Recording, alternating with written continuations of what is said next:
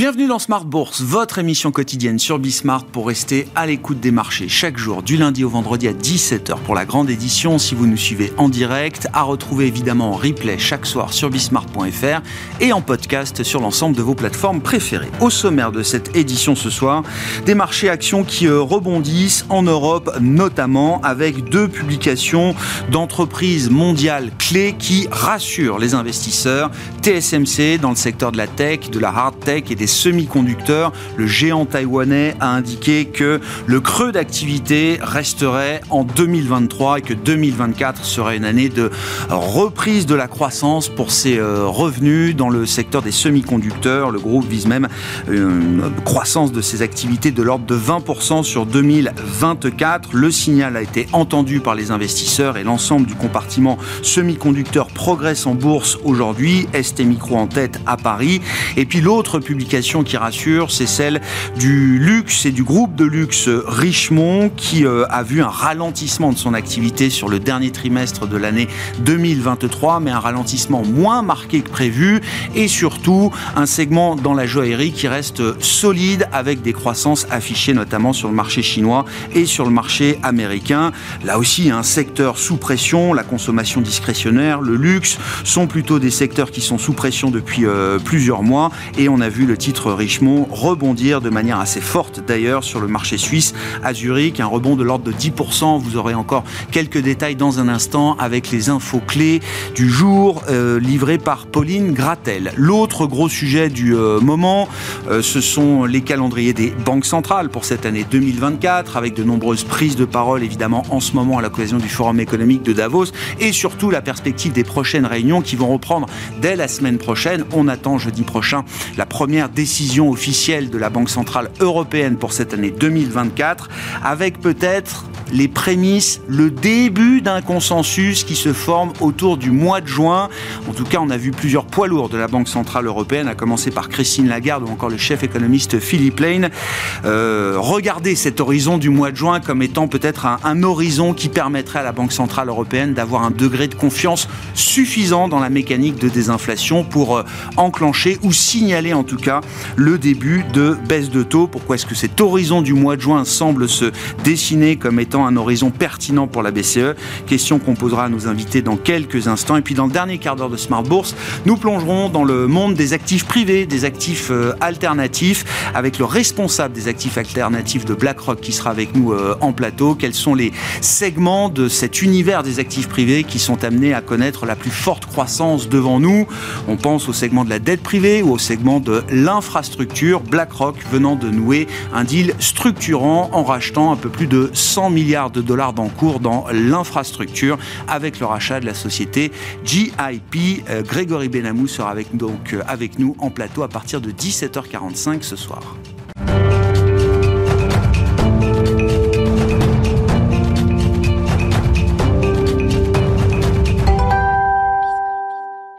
Mais d'abord, tendance, mon ami, les infos clés du jour sur les marchés en ouverture de Smart Bourse, c'est avec Pauline Gratel. Les résultats d'entreprise permettent au CAC de rebondir après trois séances de baisse et de gagner 1% au cours de la séance.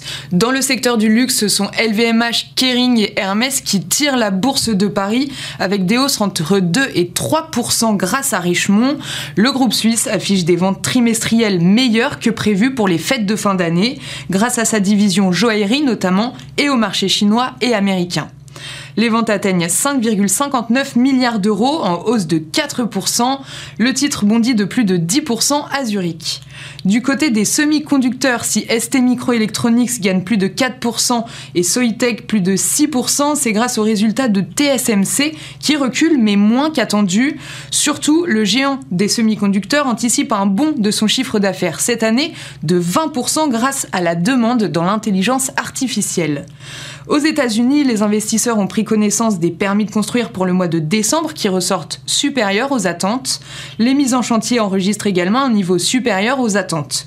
Dans le sillage de ces statistiques, on constate la fermeté des taux avec un 10 ans américain à plus de 4,10%.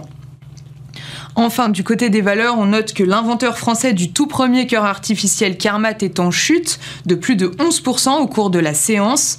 L'entreprise annonce une nouvelle augmentation de capital de 15 millions d'euros minimum, pouvant aller jusqu'à 20 millions. Les ressources seront allouées à la poursuite du déploiement de son cœur artificiel. Demain, la journée commencera avec l'inflation au Japon pour décembre, les ventes au détail britanniques pour décembre et l'indice des prix à la production en Allemagne toujours pour le mois de décembre. Tendance, mon ami, chaque soir en ouverture de Smart Bourse, les infos clés du jour sur les marchés avec Pauline Gratel sur Bismart.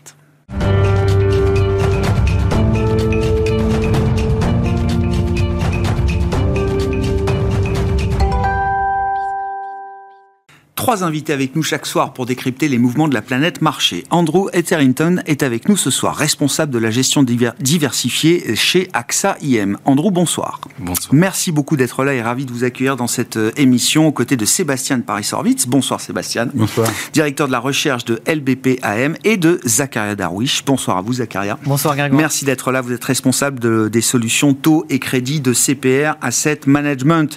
C'est le sujet que je mets à la une à l'occasion du Forum économique de de Davos. Beaucoup de banquiers centraux sont présents. Les réunions de banque centrale, pour les premières de l'année en tout cas, reprennent à partir de la, semaine prochaine. Qu'est-ce qu'on peut dire du, calendrier, de la manière dont le, calendrier des anticipations de, baisse de taux évolue ces derniers jours, euh, Zacharia, au rythme des données économiques, bien sûr, et au rythme du discours, des prises de parole des banquiers centraux? Oui, on voit que les banquiers centraux sont finalement montés à la charge pour essayer de calmer les, les ardeurs, ou en tout cas l'impatience de pricing de marché sur l'amplitude des baisses qu'on aura sur l'année. en fait, on peut y voir un signal, entre guillemets, positif pour les investisseurs, parce que finalement, les banquiers centraux confirment que la hausse des taux est finie, confirment qu'il y a baisse des taux à l'horizon, mais euh, là, où, là où il y a un, plus gros débat, et c'est là où les banquiers centraux font bien de ressouligner cette dépendance par rapport aux données, c'est que finalement, l'amplitude de cette, de cette baisse de taux et quelque peu, leur semble quelque peu... Euh, prématuré. Prématuré, voilà, tout à fait. Et là, effectivement, comme, comme ça a été souligné, par exemple, dans les minutes de la BCE qui sont sorties ce matin, ou dans les différentes déclarations des banquiers centraux, d'ailleurs, des deux côtés de l'Atlantique, c'est que, en fait, ce pricing de marché-là, finalement, il induit des conditions financières qui se, qui se détendent, et du coup, par effet de boule de neige, peut avoir un impact sur l'inflation. Et donc c'est dans ce cadre-là que les banquiers centraux sentent que c'est dans leur devoir, dans leur, dans leur mandat, de venir pousser contre ces anticipations de marché. Est-ce que le discours euh, passe? Est-ce que ça fonctionne? Est-ce que la parole des banquiers centraux, à ce stade, est encore un peu écoutée par euh, les marchés, les investisseurs? On va dire partiellement, voire même très partiellement, parce que finalement, ils, euh, ils indiquent une baisse de taux, on va dire, plutôt pour la deuxième partie de l'année. Mais quand on voit le pricing de marché, oui, il y a de moins en moins de probabilités d'attente de baisse des taux dès le mois de mars. Mais on est toujours dans une anticipation bah, globalement entre mars et avril, pour, euh, que ce soit pour la Fed ou que ce soit pour la BCE. Donc on va dire mission mission partie accomplie, mission pas complètement accomplie, mais, mais, mais, il y a par exemple les chiffres d'inflation qui viennent aussi rappeler ça et aident les banquiers centraux dans ce, hmm. dans ce, dans, dans, ce combat contre le pricing de marché. Qu'est-ce qui fait que les banques centrales vont peut-être avoir dans les prochains mois un niveau de confiance plus important dans le phénomène et la mécanique de désinflation devant nous, euh, Sébastien Qu'est-ce qu'on attend comme données, euh, typiquement notamment côté zone euro, puisque Philippe Lane, Christine Lagarde évoquent comme horizon le mois de juin. Qu'est-ce qui, d'ici le mois de juin, permettrait à la BCE d'avoir un degré de confiance plus important dans euh, l'idée qu'elle va pouvoir baisser les taux sans provoquer de résurgence de l'inflation?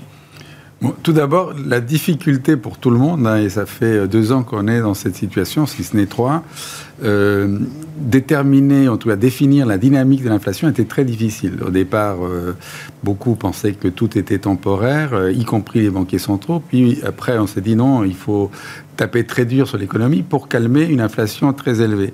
Et donc, dans la descente, il y a deux thèses aujourd'hui, au plus deux, deux, équipes. Toujours l'équipe temporaire où tout s'efface très vite. Et euh, dans la Fed, je pense en a certains qui penchent euh, là-dedans. À la BCE, il y en a très peu.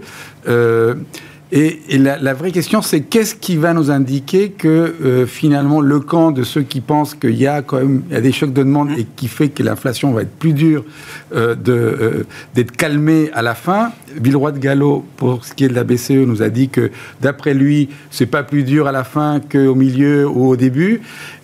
on verra. Et mais quels sont les indicateurs? Et comme on n'a pas de modèle qui, soit fiable, en tous les cas, on a l'impression que tout le monde, euh, comme disent les banques centrales, regarde les données les unes après les autres.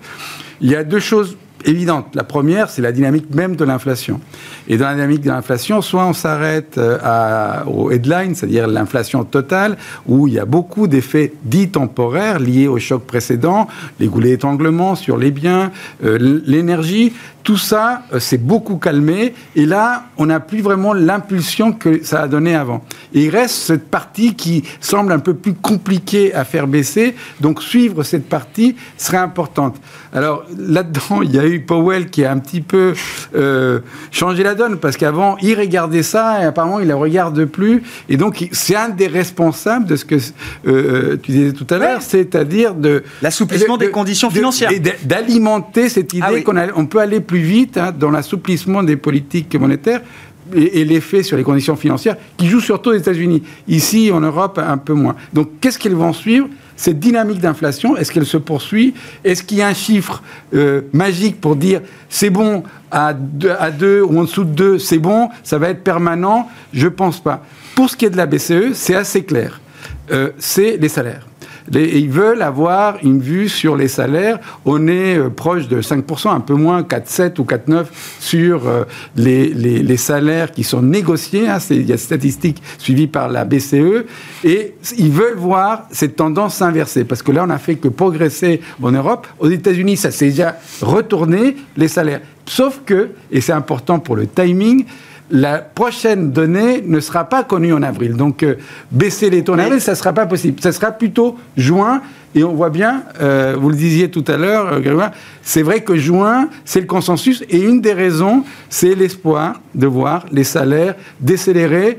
Et donc se dire, voilà, si l'inflation baisse elle-même, ce qui est le cas déjà, et eh ben, si les salaires en plus baissent, on est... Ça veut dire qu'on reste attaché, en tout cas en Europe, à des indicateurs très retardé de ce point de vue-là. Tous les wedge trackers qu'on peut suivre, et la BCE suit elle-même des, indicateurs de salaire euh, en temps réel ou quasiment, tous ces indicateurs-là nous montrent que les salaires sont amenés à baisser. Que la récession en Allemagne va sans doute euh, émousser un petit peu le, pouvoir euh, du salarié face à l'entreprise et que dans les futures négociations, on connaît en plus la responsabilité des syndicats allemands vis-à-vis des entreprises dans lesquelles ils, travaillent. On, on peut imaginer quand même que les demandes ne seront pas celles qui ont, pu être il y a un an ou deux. Mais convaincre les, les, les hawks, comme on dit, Les, plus... Il faut des évidences dures. il faut des évidences dures. Et vous avez raison, et c'est un élément essentiel. En Europe, ça fait un an et demi qu'on souffre. On a une croissance extrêmement faible. Il n'empêche, le taux de chômage reste très faible. Aux États-Unis, la donne est très différente. Donc, euh, les salaires qui décélèrent déjà, ce sera peut-être pas suffisant. Et pourquoi ça sera pas suffisant? Parce que, comme on le disait, les conditions financières se sont améliorées. On a vu les statistiques sur les logements aujourd'hui. On voit bien que l'économie américaine est plus résiliente, résiste davantage. Est-ce qu'elle va résister beaucoup plus qu'attendu, voire repartir, notamment si les largesses fiscales continuent Je pense que c'est une vraie inconnue pour la Fed. Et donc, euh, une, économie qui a été en surchauffe, qui reste, d'après nous, encore un peu en surchauffe, surtout avec ces taux de chômage, bah, ça va être plus compliqué de faire cette analyse. Les prix tout seuls peuvent suffire, peut-être pour la Fed, qui semble à nouveau avoir, en tous les cas, M. Powell, mettre ce put, hein, on dit, cette euh, idée ah que la Fed est derrière les marchés et que quand même on va plutôt privilégier la croissance que l'inflation. C'est possible et peut-être, euh, mais ils peuvent tirer avant. Nous, on continue à penser que ça sera plutôt l'été et beaucoup moins que ce que pense le marché en, en termes de baisse de taux.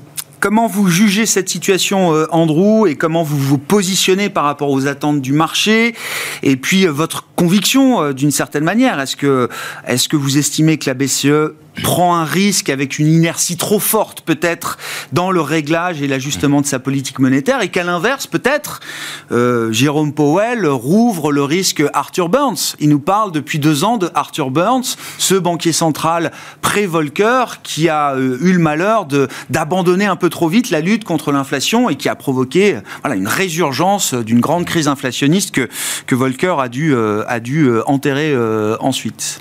Notre position aujourd'hui, c'est, euh, ça se situe plutôt vers le discours de la Fed, c'est que on n'a pas besoin d'avoir 150, 160 BP d'assouplissement de la de normalisation des taux. Parce que c'est juste une normalisation qui était faire face à une situation exceptionnelle d'une inflation non maîtrisée mais importée. Donc aujourd'hui, on attend plus que le marché prend plus de conscience de, de ce qui est dit par Paul et Waller. Oui, Chris Waller, gouverneur important de la Fed. Euh, pur et dur, qui, qui avait assouplé un petit peu son discours à la fin de l'année dernière, qui a provoqué un mouvement important sur la partie courte de la courbe US. Hyper important, Andrew. Mm. Waller, avant Powell, a été le premier à décrire une fonction de réaction de la Fed qui serait pas euh, euh, celle d'une baisse des taux ou d'une mm. simple baisse des taux, mais d'un recalibrage naturel de la politique monétaire. Oui, donc il a dit à peu près euh, le contraire euh, cette semaine, dans la mesure où il a calmé les esprits, comme elle a fait euh, Madame Lagarde à juste titre, parce que pourquoi, pourquoi juin? Juin, il faut avoir les chiffres des économistes de la BCE. Ils vont rien faire sur juste entre entre deux meetings de oui, sans les projections. tous les trimestres. Euh, et donc, ils auraient pu récupérer toutes les données de toutes les régions. Pour cela, je crois qu'il faut avoir un peu plus de pragmatisme. Donc, le marché, sur la fin d'année, a exagéré un petit peu ses anticipations parce que le marché se retrouvait sous-pondéré sur l'ensemble des classes actives, les taux et les actions. Donc, il y avait, il y avait un, un peu d'euphorie dans le mouvement à la fin d'année. On a un peu de consolidation. On n'est pas du tout dans une contraction on souhaite, nous, euh, d'accompagner la consolidation. Le point de vue, pour nous, perspective, c'est plutôt positive. La normalisation des taux n'a pas besoin de 150 BP. Oui, je comprends. Trois, trois baisses, ça va maintenir la croissance aux États-Unis, mais il faut jamais oublier que le BCE a qu'un seul mandat, c'est la stabilité des prix, et tant que les salaires ne rattrape pas, parce que les salaires en Europe, les négociations sont retardées par rapport à ce qu'on voit aux États-Unis. C'est plus dans l'esprit des Shunto au Japon. Ça prend du temps, c'est plus organisé. Il faut savoir, il y a un rattrapage à faire sur l'inflation de l'année dernière. Donc, euh, ils ont besoin au moins de juin pour voir euh, ça. Moi, ma grande question, au-delà du timing et du calendrier des, baisses de taux, c'est euh, qu'est-ce qui va se passer après la première baisse de taux de la Réserve fédérale américaine, notamment sur le plan du, marché? Puisque là, si je comprends bien, le marché euh, bah, se dit que tant que les banques centrales n'ont pas besoin de baisser les taux, on reste dans ce régime un peu euh, prix, profit, tout va bien, on va voir les résultats des entreprises, euh, etc. Le marché action n'a pas tellement baissé depuis, depuis quelques semaines maintenant. Est-ce qu'il faut imaginer un régime de marché différent après la première baisse de taux de la Réserve fédérale euh, américaine? La grande question étant, hmm. qu'est-ce qui va se passer avec les 6 trillions de dollars d'encours qu'on a sur des money market funds euh, américains, très bien rémunérés euh, aujourd'hui, hmm. le jour où la rémunération du cash va baisser? Où va aller cet argent? Bah, naturellement, ça va prendre une progression de, profil de risque. Donc, pour nous, le parti court de la courbe américaine, qui est encore inversé de 10, un peu moindre que c'était le cas l'année dernière, reste attractif. Donc, euh, les, obligations, le crédit court terme, euh, dans les perspectives d'une croissance modeste, hein, pas euphorique l'année prochaine, a toujours du sens. Mmh. Euh, par contre, qu'est-ce qui va être le comportement de marché Ça va être une réaction à, la communication le, le, Fed peut très bien baisser ses taux en mars, mais laisser comprendre que le rythme va être beaucoup plus conservateur. Conservateur, oui, oui, conservateur, oui, oui. Et que derrière, si l'inflation reste vers 3%, on a l'idée que la corrélation restera positive entre les taux et les actions, et ça, ça va être un peu plus compliqué. Comme on a eu en fin d'année dernière, que c'était excellent. Le troisième trimestre, c'était un peu plus compliqué l'année dernière. Là, aujourd'hui, on, constate que cette corrélation reste. Euh, et c'est pour ces questions-là que nous, nous sommes assez prudents sur nos positions actuellement, après avoir accompagné la hausse de la fin d'année. Ouais. C'est pas encore le temps de rallonger fortement la duration, vous dites. Euh, Soit il faut avoir un niveau plus attractif ou des éléments qu'on n'a pas aujourd'hui pour avoir plus de confiance que euh, il y a peut-être un peu plus de ralentissement qui traîne dans l'économie suite à des, hausses de taux l'année dernière.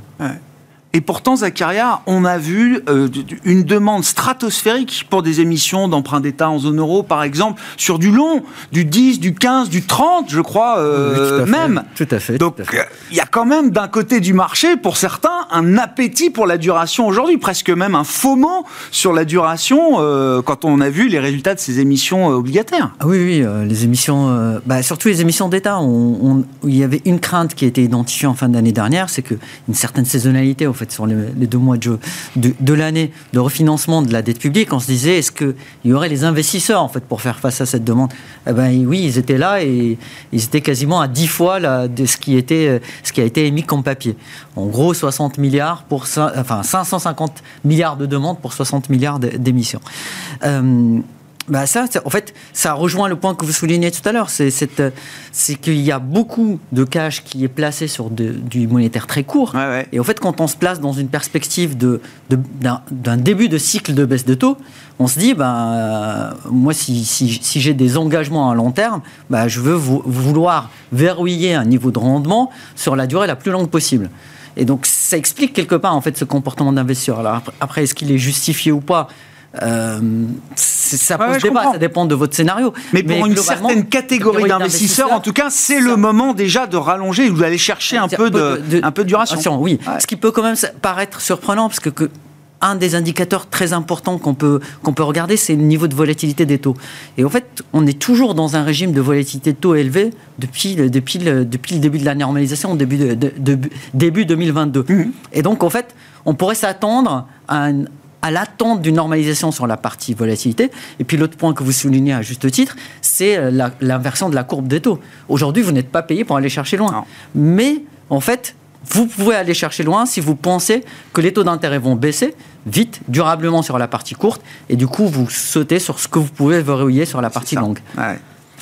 Oui, ça explique qu'on ait des positionnements quand même encore chez des asset managers ou des assets assez courts sur la duration, mais que dans le même temps, on voit d'autres gros, investisseurs aller chercher ces parties longues de, de, courbe aujourd'hui sur des nouvelles émissions, par exemple. Voilà, tout à fait. Si votre horizon d'investissement est plus long que qu'est-ce que vous voulez faire du cash, si vous avez du cash en 2024, euh, et que vous vous posez la question de où le placer, si vous avez un horizon d'un an, 2024, eh bien, soit vous mettez en monétaire, soit il faut être très flexible. Si vous avez un horizon d'investissement de 5 ans, de 10 ans, eh bien, si vous dézoomez et vous regardez sur le la longueur du cycle, c'est peut-être euh, déjà un bon moment pour, euh, pour verrouiller les C'est encore des points d'entrée. Voilà, exactement. Il va aller où tout ce cash parqué sur le monétaire Là, je reprends les 6 trillions de dollars d'encours sur les money market funds. On n'a jamais vu ça. On n'a jamais vu ça. Ou les 18% euh, d'épargne en France et en Allemagne. des marchés, suivre les flux, c'est pas forcément ce qui permet de gagner beaucoup d'argent. Là, on constate ce qui s'est fait. Euh, les marchés, c'est pas l'économie. On le voit que même quand on souffre, les gens trouvent des endroits où placer l'argent. Euh, si on regarde les, taux, en, Europe en particulier, euh, un des mouvements, et Zacharias a raison de le dire, parce que euh, beaucoup de gens sont rentrés sur, euh, notamment la dette italienne. Hein. Il y a eu beaucoup d'émissions, c'est-à-dire que c'est normal, c'est le début d'année, il y a toujours beaucoup d'émissions. Les gens sont quand même allés chercher ça, parce que si on se dit que les taux vont baisser, et moi je veux quand même, je promis à mes clients un rendement un peu plus élevé, je vais aller chercher de loquer des taux plus élevés. Et il se trouve que malgré ces spreads qui sont quand même très faibles de la dette italienne euh, par rapport à l'historique, bah, c'est quand même le plus attrayant. ils émettent beaucoup, mais nous, on y va, c'est la plus grosse dette. Et donc, je pense que ça explique ce geste, euh, Pablo bien. Je sais pas, est-ce qu'il y a un ancrage de long terme quand on regarde l'inflation, l'anticipation de l'inflation à long terme en Europe, euh, on se dit bah c'est à l'équilibre. C'est ce que pense la, ce que dit la, BCE. De même aux États-Unis d'ailleurs, hein, les d'inflation ont très peu bougé au cours de la dernière période. Tout se joue sur cette idée. Euh, euh, le roi de Gallo en a parlé, le fameux R étoile ou le taux réel à long terme, qui est un concept que la plupart des gens ne comprennent pas. Mais bon, c'est quand même important d'avoir un ancrage qu'est-ce que valent les choses en termes réels, qu'est-ce que ça me rapporte. Et c'est vrai qu'aujourd'hui, les taux réels commencent à... Ils ont baissé ah beaucoup en Europe. Euh, aux États-Unis, ils restent plus élevés. Où on va? On a quand même nettoyé beaucoup aux États-Unis. Hein. On était à plus de 2 hein, hein, quand on est arrivé à 5. On à quoi Moins de 2 Un 8 Donc il faut quand même chercher des choses qui, rapportent de l'argent. Est-ce que la tendance en termes de flux, c'est que des hordes d'argent vont sortir euh, des, du court terme pour aller se placer euh, sur, les, sur les, les courbes plus longues? Peut-être, mais il faut que beaucoup de changent. Beaucoup de choses je changent. Sais pas, sur les matières premières, sur autre chose, j'en sais rien. Hein. une, chose qui peut marcher, c'est euh, dans les économies qui s'ouvrent davantage. C'est-à-dire si on a une récession où, où les choses se, se détériorent, c'est sûr que vous aurez beaucoup d'argent qui va aller sur les parties longues parce que là, on va anticiper des baisses très fortes parce que les taux réels vont beaucoup baisser. Aujourd'hui, je ne sais pas, je pense, euh, comme Andrew, que les, les, les, gens vont rester un peu parqués sur du court terme. Euh, il y aura des, des petites doses ici et là. Il y aura beaucoup de spéculations. Quand on dit que le marché exagère, c'est qu'il exagère, donc il y a forcément de la spéculation. On veut mettre la pression parfois sur les banquiers centraux pour obtenir le cadeau qu'on cherche. Là, je, pense que c'est toujours le cas. Donc, euh, nous, on est un peu prudent, mais c'est vrai que on, est à peu près à nos objectifs sur les parties ben, longues. et on ne veut pas prendre beaucoup plus de risques. Donc, on est assez, euh, euh on, on, essaye d'être assez réactif dans les, les petites variations, cette volatilité qui reste très forte au niveau obligataire, et puis après, aller voir où on peut prendre du risque. Hein. Comme disait Andrew, bon, les, les, les les marchés actions ont très bien fonctionné. Il n'empêche quand même, quand on regarde les États-Unis, vous avez cette valeur qui ont emporté euh, euh, tout le bébé. Euh, en Europe, ça a été différent, mais pareil, il y a quelques secteurs qui ont tout emporté. À la fin de l'année, on était content de voir quand même enfin des secteurs où, qui valent très peu cher, comme les small caps, qui ont réagi, mais ça reste pas cher. Qu'est-ce qui est vraiment pas cher? Parce qu'on ne sait pas quel est le cycle. Si ça se normalise, si nous, on a un, scénario où quand même la croissance, elle n'est pas géniale, et surtout, c'est dur de voir comment elle va accélérer, à part l'avantage d'une politique monétaire qui, s'ajuste simplement ou accompagne l'inflation, D'où vient le redémarrage? Qui s'est ajusté dans ce cycle? Qui s'est ajusté? C'est pas les ménages. Il y a, pas le chômage est resté très faible. C'est pas les entreprises. Les marges restent. Qui, qui s'est ajusté? Donc d'où vous allez chercher la source? Les États peuvent-ils encore dépenser? C'est vrai qu'on veut beaucoup dépenser sur la transition énergétique, plein de choses. Est-ce qu'on a l'argent euh, Les États-Unis ont une dette, hein, rappelez-vous. Avant, avant la crise, le Covid... Il y a de l'épargne à mobiliser. C'est bien tout le sujet aujourd'hui des États face à ces enjeux de financement demain. de l'épargne privée, une épargne privée, et elle est là, cette épargne accrue, parce que euh, l'État a des épargnés comme un fou. C'est-à-dire que euh, les États-Unis ont accru leur dette de 15 points de. 15 ah points de PIB. Donc, bon, on dit, hein, c'est la, la, numéro 2 du FMI qui l'a dit. Ben, les États-Unis, c'est vrai, personne, il n'y aura pas de défaut, etc. Il n'empêche que quand les États-Unis vont venir refinancer tout ça, etc., ça va pomper de la liquidité de partout. Il faut bien que quelqu'un mette de l'argent. Est-ce que des émergents vont souffrir? On aura des crises chez les émergents parce que eux, euh, l'argent n'est pas là ou ça coûte trop cher je ne sais pas qu'est-ce que ça va créer. Donc vous parliez de l'après. Je pense qu'on a plein de questions. La réponse triviale, c'est que nous, on est assez d'accord, on a un scénario où les choses se stabilisent, les taux vont baisser, l'inflation va baisser. Chacun a un peu le timing différent, nous on le voit un peu après, modéré, mais on ne voit pas d'accélérateur. Et il y a beaucoup de questions sur les fragilités qui peuvent ressortir de ça en partant par les entreprises. Écoutez, les entreprises ont accumulé beaucoup d'argent et aujourd'hui, ils vont, bien qu'elles reviennent, si les taux restent un petit peu élevés, bah, le coût qu'ils auront à supporter beaucoup plus élevé, les marges vont souffrir. Comment ça se passe dans, un, dans une gestion diversifiée, justement, euh, Andrew, dans un portefeuille euh, équilibré, effectivement, notamment sur la partie obligataire Vous le disiez tout à l'heure, on reste pour l'instant court en, duration. Euh, est-ce qu'il y a un risque structurel, même sur la poche obligataire, dans le sens où les émissions des États sont amenées à être tellement importantes devant nous L'effet supply va être un, facteur de plus en plus déterminant dans la fixation du prix des taux et des taux longs notamment euh... Historiquement, je trouve qu'on a beaucoup plus parlé de l'effet de supply qu'on a vu sur le marché. L'effet début de l'année, historiquement, on a toujours beaucoup d'émissions étatiques et corporate.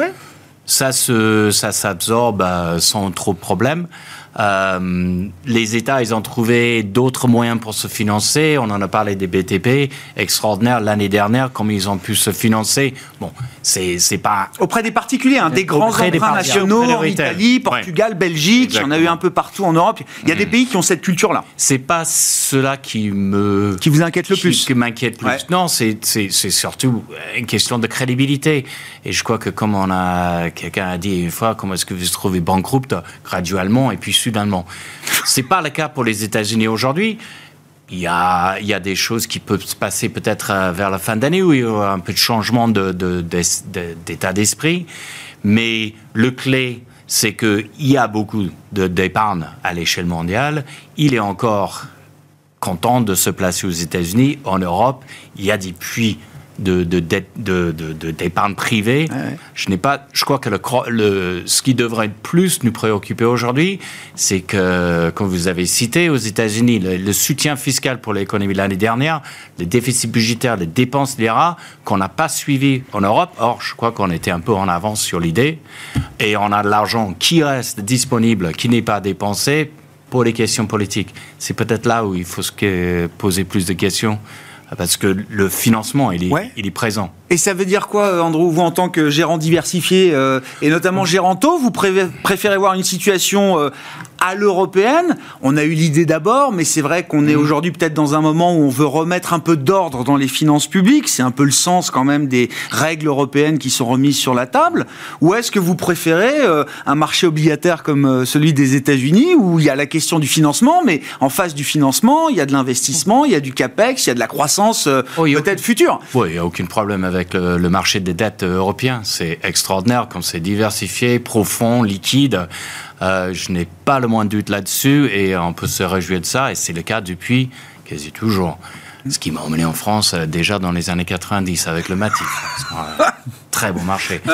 Alors, euh, non, c'est qu'est-ce qu'on fait avec la dette? C'est ça, c'est oui, on assainisse beaucoup l'État niveau politique, mais le, sujet, c'est qu'est-ce qu'on fait avec ces dettes et où est-ce qu'on va l'investir pour l'avenir. Hmm. Et c'est là où peut-être on a pris de retard par rapport aux États-Unis parce qu'ils arrivent à acter beaucoup plus vite que nous. Euh, et ça, on peut espérer que cette année, il va avoir une réponse à cela. On. Il y a des échéances. Hein. Euh, il paraît qu'il y a un petit calendrier politique devant nous et qu'il y aura sans doute des moments de rendez-vous importants, euh, y compris en Europe. On a déjà assez vite réglé la question du futur cadre budgétaire, aussi imparfait soit-il, mais on va dire que l'accord et le consensus a été trouvé. Prochaine séquence, évidemment, les élections européennes et la formation de la nouvelle commission et des, des nouvelles, enfin, des institutions et du renouvellement des institutions. Sur la partie corporate, crédit, euh, Zacharia, euh, est-ce qu'on voit des entreprises continuer à prendre un peu d'avance sur leur programme de financement ou de refinancement, là aussi? Euh, Est-ce qu'on arrive à repousser dans des conditions acceptables le mur de la dette ou les échéances de dette qui concernent les émetteurs privés? Oui, et c'est de façon assez surprenante. C'est-à-dire que, en fait, quand vous avez des doutes sur la croissance, en gros, le marché se segmente en deux les bons émetteurs, les mauvais émetteurs. Les bons émetteurs, ceux qui n'ont pas besoin d'argent, et eh ben, tout le monde veut leur On prêter. Il n'y a pas de problème. Les mauvais émetteurs, en général, donc toute la cote de ce qu'on appelle le high yield, le haut rendement, en général, ils n'arrivent pas à se financer. C'était là, au fait, où il y avait la question, c'est qu'en 2022, le marché de financement de cette catégorie-là était quasiment fermé. 2023, c'est revenu timidement, mais sur, euh, entre guillemets, les bons élèves. Et en fait, là, on voit depuis la fin d'année, début d'année, euh, des émetteurs euh, avec des ratings relativement bas, c'est-à-dire simple B, qui viennent se refinancer. On voit aussi le, un fait nouveau, c'est un secteur pour lequel il y avait énormément d'inquiétudes, qui est le secteur immobilier en Europe, où en fait, euh, là, pareil, il n'y avait aucune possibilité de financement Euh, pas plus tard que ce matin, il y a un émetteur qui est venu sur le marché, Ouais. qui, est, qui est vu comme étant risqué, qui a pu se financer. Promoteur, foncière, plutôt Euh, quel- euh, c'est euh, logistique. Logistique, d'accord. Qui, Ah ouais. qui est venu se refinancer ouais, de façon euh, vraiment avec des conditions euh, Acceptable. très très Très bonnes. acceptable. très bonnes Très bonne. voilà et, euh, et donc en fait au final ce mur de la dette il est déjà en train de se redéplacer on pousse l'échéance qui était 2024-2025 on est en train de se refinancer sur de plus en plus long reste une seule partie de la cote mais vraiment les très très mauvais Oui. élèves le triple C où là en fait ce marché là est fermé depuis Ouais. 2022 et là en fait il y a une partie qui est partie sur ce qu'on appelle du financement sécurisé, c'est-à-dire en fait on emprunte de l'argent mais on donne des gages pour simplifier de l'hypothèque euh, et ils arrivent à se refinancer mais avec des conditions beaucoup plus chères. Et une partie qui attend toujours, qui attend peut-être cette baisse des taux d'intérêt, de euh, euh, relax des, con- des conditions financières. Et c'est sur cette partie-là d'où viendra probablement la hausse des taux de défaut. Il y en a qui croisent les doigts en disant que dans 6 mois ou 12 mois, ça ira mieux et qu'ils pourront revenir sur le marché. Quoi. Une partie, oui. D'accord. Et c'est cette Ouais. partie-là qui va faire venir monter les taux de défaut. Alors si cette partie-là défaut, c'est entre guillemets, ça ne, ça ne créera pas, ce n'est pas systémique. Ce n'est pas systémique, ça représente une toute petite partie de la cote. Oui, puis vous l'avez dit quand même. Enfin, moi, je retiens cette épée de Damoclès qui s'enlève quand même pour une grande partie des émetteurs cotés. Il n'y a jamais eu de diffusion du stress qu'on voit sur le triple C au, au segment un peu plus élevé du, du high yield. Ça a été toujours très bien compartimenté de ce point de vue-là. Voilà, exactement. Et du coup, quand on regarde les, les primes de, cré- de risque de crédit aujourd'hui, on peut se dire qu'historiquement, elles sont basses, euh, compte tenu de l'incertitude sur la croissance. Mais quand on voit en fait le, le non-problème ou- le problème très faible de refinancement, on se dit que finalement, ça se justifie par rapport à ces éléments-là. Euh, bah, ouais, je voulais bien dire un mot de la Chine. Je sais pas, Sébastien, ça, il y y a, rien de neuf, si ce n'est que justement, il y a rien de nouveau, quoi. Le marché a du mal à imaginer un point bas, alors que ce soit sur le plan des actions chinoises ou même sur le plan de l'activité euh, économique. Encore la, série de chiffres euh, hier publiés par la Chine, euh, loin d'avoir rassuré les marchés, a même peut-être rajouté un niveau d'inquiétude. Et le Premier ministre chinois à Davos qui dit n'attendez pas de panique stimulus venant de, des autorités chinoises. Dans le, le modèle chinois. Mais un moment d'abord sur, sur le Oui. crédit. Je pense que c'est très, c'est très important ce que, ce que dit Saria sur, sur le, le- le profil. Justement, on parlait des flux tout à l'heure sur le crédit. Il n'empêche que les acteurs de l'high yield sont peu venus sur le marché et de crainte de d'avoir des conditions qui étaient extrêmement défavorables. Et, et je pense que à un moment donné, ça doit faire mal. Le problème, c'est qu'on ne sait pas comment ça peut faire mal. Est-ce qu'on va revenir sur le marché et on n'aura personne, ou le, le financement sera tellement coûteux pour eux que euh, euh, ils vont faire faillite, il y aura des taux de défaut. Il n'empêche que ces flux vont arriver à un moment donné. Ces boîtes vont devoir Oui. s'en été. Et, et ce qui est important, et, on l'apprend tous, c'est une dynamique qu'on n'a pas saisie. L'endettement des boîtes dans, dans la période de taux faibles était énorme. C'est-à-dire les sorties yield, etc., ce qui a été émis à l'époque, est très, élevé. Et c'est pour ça, comme tu disais, euh, 2024, 2025, 26, c'est les murs de la dette, mais parce qu'ils sont endettés à ce moment-là à des échéances plutôt longues. Et ils ont bien fait. Maintenant, est-ce que euh, à ces échéances, on aura à nouveau des taux très faibles et ça sera génial Si c'est Ah pas bah, le on n'aura pas les taux d'avant. On aura un problème. On aura. Ah oui, c'est ça. Oui, oui. Je- je si on retrouve les taux d'avant dans Mais- deux ans, c'est qu'il y aura eu un mais- problème. Mais c'est pas grave. Si c'est que là, le segment et tout le reste va bien, c'est pas grave. Donc sur la Chine, vous avez raison. C'est-à-dire que je pense que la messe est dite. Les Chinois ont changé de stratégie et ils vont pas changer de stratégie à nouveau pour faire plaisir à quelqu'un. Le risk-reward a changé. Et- et il- C'est plus le même référentiel qu'il faut avoir en tête. Je pense que c'est fini. Et donc la valo des actions chinoises, elle est, on peut plus la. la- Ça, ça, je sais pas. Ça, je sais pas. pas- et Bon. Je veux dire pourquoi. Mais et, ce, qui est- et ce qui a changé, c'est que la dynamique de la croissance chinoise, euh, c'est ce qu'a dit euh, Li Qigang euh, là à Davos, c'est une dynamique dans laquelle on veut de la croissance mais saine. Et cette croissance saine, c'est sans la boule de neige de la dette, et on veut nettoyer ce surendettement qui était beaucoup sur euh, l'immobilier. Et donc, on ne va pas sauver l'immobilier, et donc, on ne va pas croître aussi vite que certains voudraient, qu'on va relancer, pareil, avec à coup de crédit, même si on le fait quand même, peut-être pour des ponts qui vont nulle part, mais dans l'industrie, etc., qu'on pense qui, est, euh, pose moins de problèmes. Donc, euh, ce scénario d'une croissance plus saine est bien là. Euh, est, est, différent. Maintenant, il y a deux facteurs. Un, on voit bien que les entreprises chinoises ont connu une bérésina parce que l'activité n'était pas là, euh, même si la, si, si la consommation tenait et certains acteurs étaient là. Quand on regarde les profits, c'était très mauvais. Les choses repartent. Et ça, c'est positif. Et, donc, on se dit quand même, les valos, c'est à 8 fois, vous payez la Chine, quand même, il faudrait les acheter. Il n'empêche qu'il y a une autre variable, et celle-là est liée au nouveau paradigme, c'est que la confiance de beaucoup d'investisseurs, outre la peur de Trump et, mmh. toutes les tensions mondiales, est-ce qu'on peut investir en Chine? Et donc on voit bien, et, ça, euh, personne ne sait répondre à cette question. Pourtant, les Chinois continuent à, accueillir des gens, euh, ont même permis ou lever des contraintes sur les visas pour des nouveaux pays. Donc euh, ils veulent sauver. Mais la confiance n'est pas là. Donc, euh, les euh, investissements directs étrangers en Chine étaient négatifs l'an dernier. Exactement. Jamais vu ça de ma vie. Est-ce que, est-ce que, et c'est, pas une expérience, euh, c'est une expérience très nouvelle parce qu'on vient de presque 30 ans maintenant de, de globalisation et ça, personne l'avait prévu. Et il y a plein de grosses banques qui continuent à croire en Chine, etc.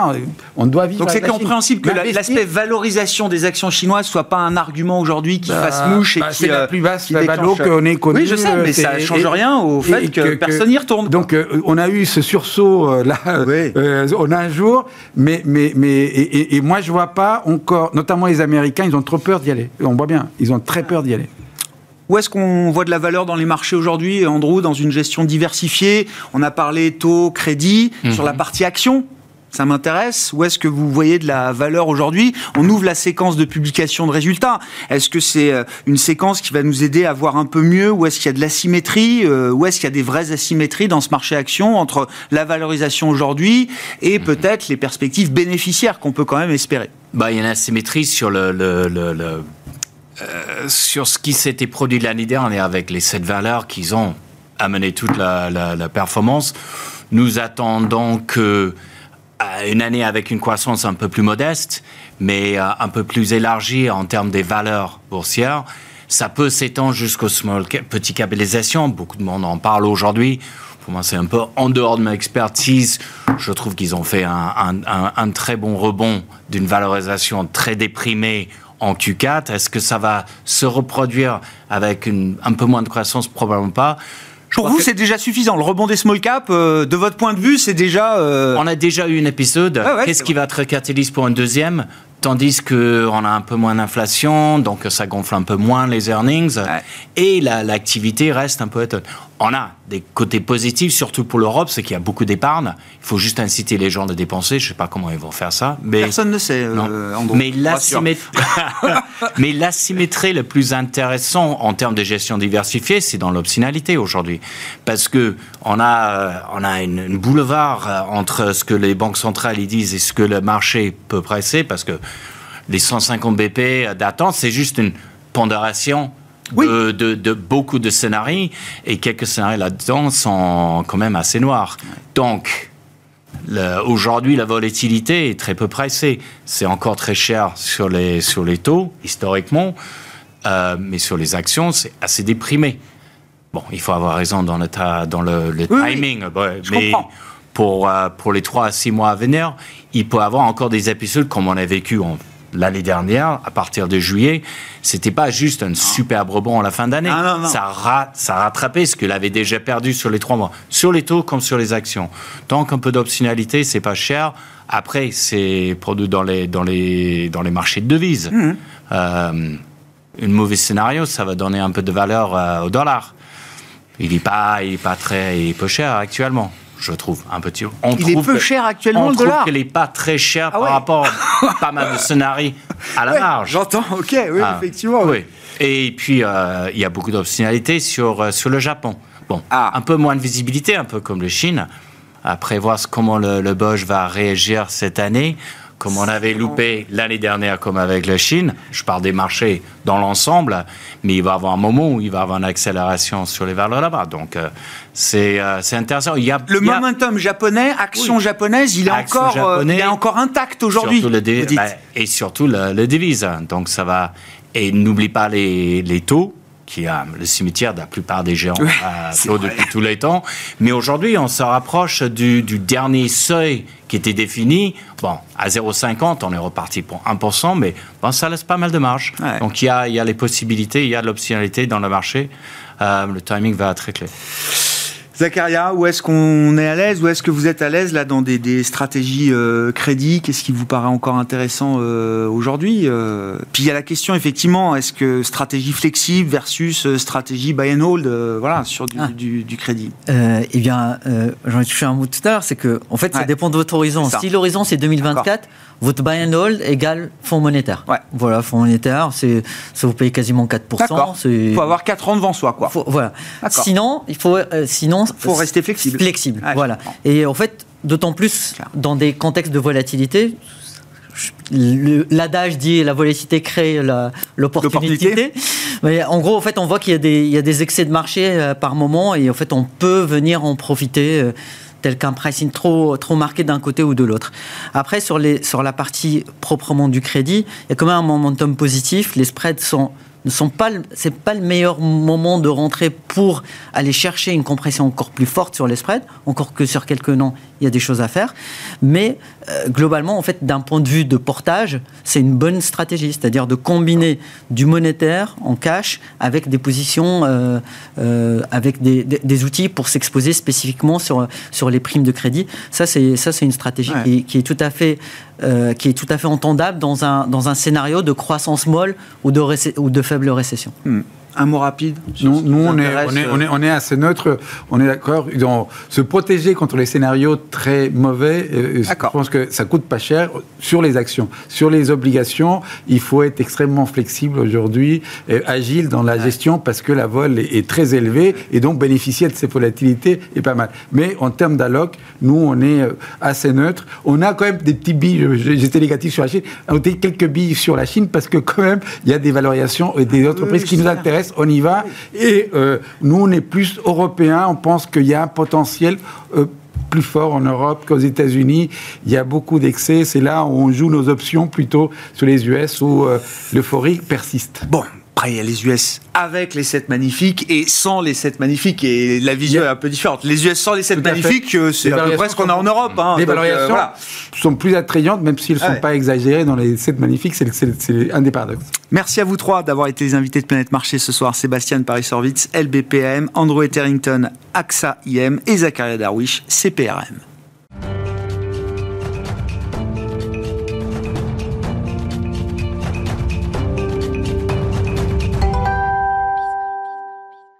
Le dernier quart d'heure de Smartbourg chaque soir, c'est le quart d'heure thématique qui nous permet d'ailleurs de sortir des marchés cotés pour plonger dans l'univers des actifs privés, des actifs alternatifs et en parler avec Grégory Benamou qui est à mes côtés en plateau, le responsable des actifs alternatifs chez BlackRock. Grégory, bonsoir.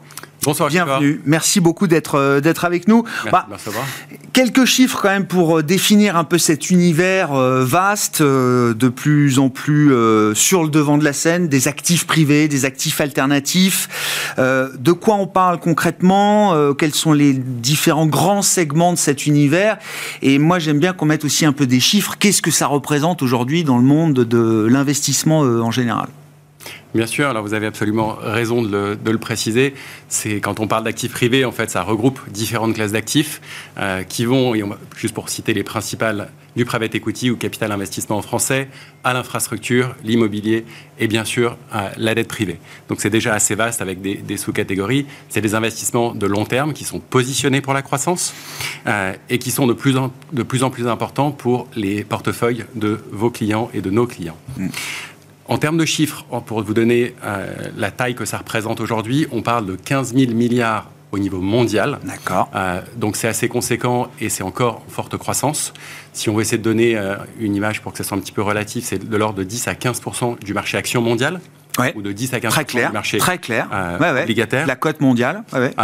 et après, le PE représente environ deux tiers des encours, tandis que l'immobilier, la dette privée et les infrastructures représentent seulement, entre guillemets, entre 10 et 12 du marché total aujourd'hui. mais c'est ça ce qui est en train d'évoluer. Et voilà, et c'est dans cette poche, ce, un tiers que vous décrivez, bon, le private equity on connaît depuis un moment, c'est deux tiers, vous dites, de euh, cet univers, c'est dans l'autre tiers qu'on a des segments qui sont appelés à connaître peut-être les plus fortes croissances euh, devant nous pour les prochaines années, euh, Grégory. lesquels en particulier?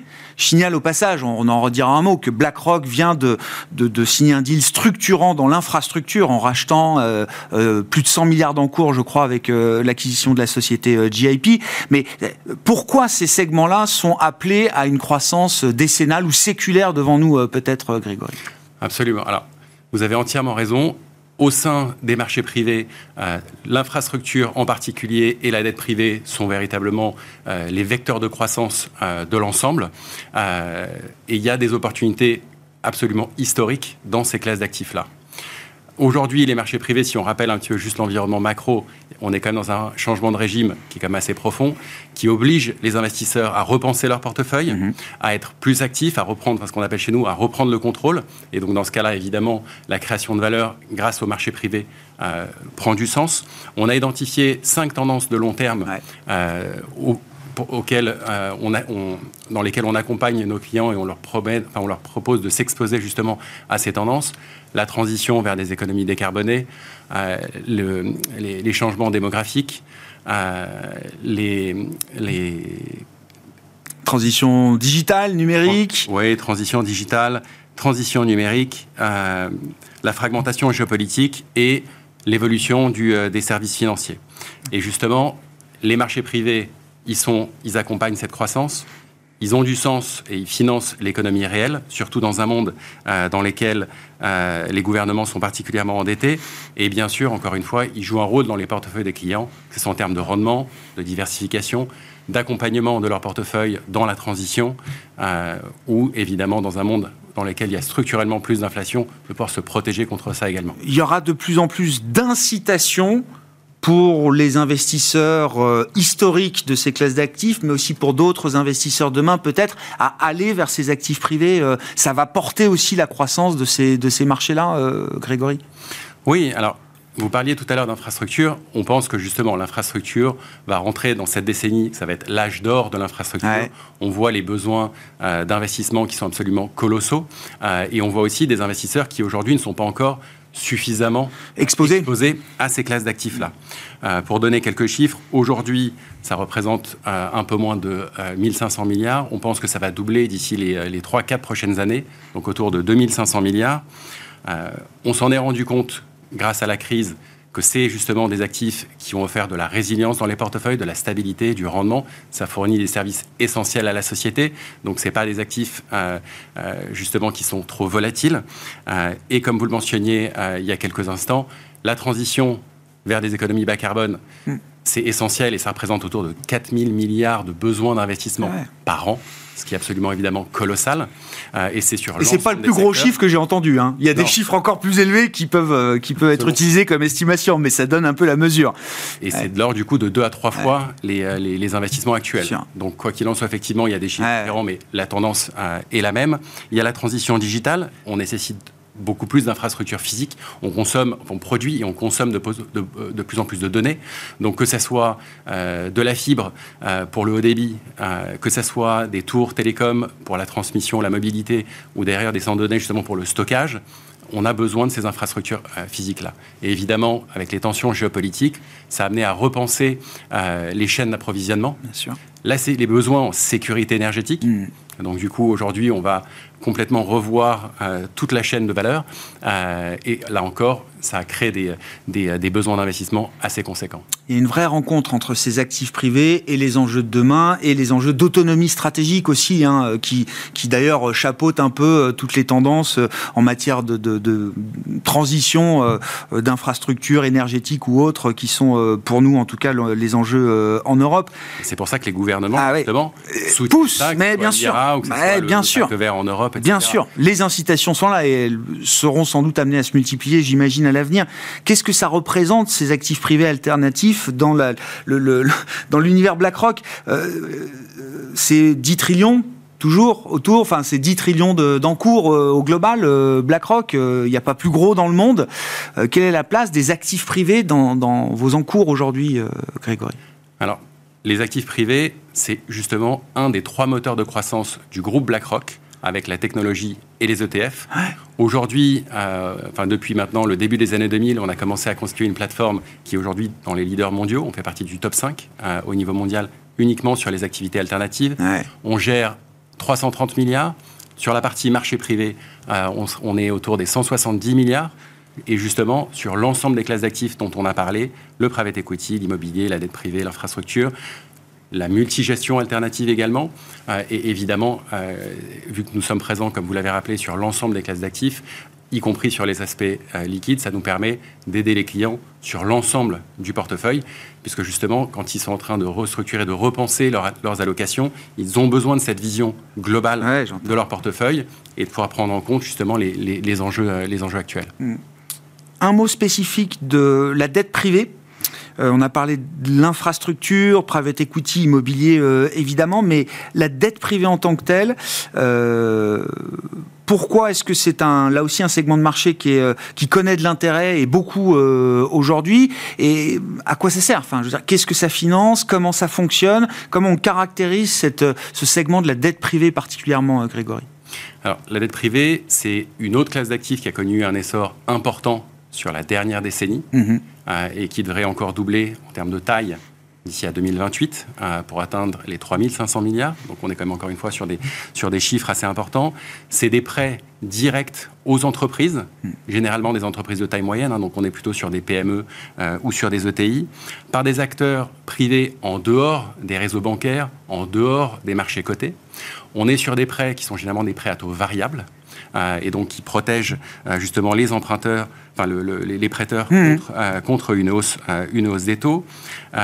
et ça permet aussi d'avoir des, des, protections contractuelles, des sûretés et également des covenants qui permettent justement de pouvoir accompagner au mieux les entreprises au moment où elles en ont besoin c'est destiné à financer tout type d'activité, de secteur d'activité, ou est-ce qu'il y a quand même des usages euh, spécifiques, plus pertinents que d'autres pour la dette privée euh, Alors, généralement, ça vient financer la croissance. Euh, D'accord. Que ce soit de la croissance externe, donc des acquisitions, que ce soit des, du développement de nouveaux produits. mais c'est des entreprises qui sont, qui sont relativement matures, avec, qui sont des acteurs établis et des positions dominantes sur leur marché national ou international. et souvent qui sont justement par des fonds euh, de private equity qui viennent justement chercher euh, de la dette pour, je comprends. Euh, pour accélérer, la, croissance. la croissance et le développement.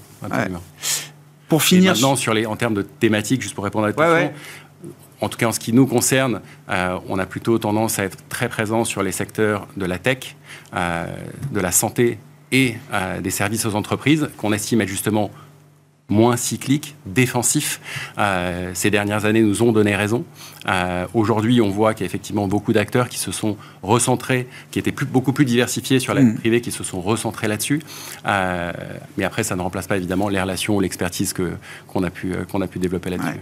Un mot de l'infra et du deal GIP. Qu'est-ce que BlackRock achète avec les 100 milliards et quelques d'encours de GIP dans l'infrastructure? Alors vous avez raison, euh, c'est la plus grosse acquisition de BlackRock sur les 15 dernières années. Euh, donc la dernière grosse acquisition aussi structurante, c'était quand on a racheté Barclays Global Investors. Euh, effectivement, cette transaction va nous permettre de créer le numéro 2 du secteur des infrastructures, et évidemment, on a des ambitions de devenir numéro un. Euh, GIP ou Global Infrastructure Partners, c'est le gérant d'infrastructures indépendant le plus important au monde, mmh. avec des activités diversifiées. Mmh. Euh, ça vient parfaitement compléter en fait notre, euh, nos activités d'infrastructure. Donc on gère aujourd'hui un peu plus de 50 milliards dans l'infrastructure. Ensemble, ça va nous permettre justement d'offrir à nos clients des gammes complètes, allant des fonds propres ou de l'investissement equity au financement à la solution. Et surtout, il n'y avait vraiment pas de meilleur partenaire pour nous, euh, puisqu'on est extrêmement complémentaires en termes d'activité et en termes également de segments de marché. Là où GIP euh, se concentre sur des deals qui sont essentiellement des deals large cap, on est plutôt sur du mid cap. D'accord. Euh, ils n'ont pas d'activité de solution d'infrastructure. Mm. Ils font de la dette, mais c'est plutôt de la dette high yield, là où on est plutôt sur du investment grade. Donc en fait, c'était vraiment euh, un deal naturel. c'était une option naturelle pour cette, ce deal structurant. Effectivement, il n'y en a pas tous les jours chez, chez BlackRock. Ça a été l'actualité des, des, derniers jours. Merci beaucoup Grégory d'être venu nous éclairer sur ces classes d'actifs hein, dans cet univers des actifs privés, des actifs alternatifs. Grégory Benamou qui était l'invité de ce quart d'heure thématique de Smart Bourse, ce soir le responsable des actifs alternatifs chez BlackRock. Merci Grégoire et bonsoir.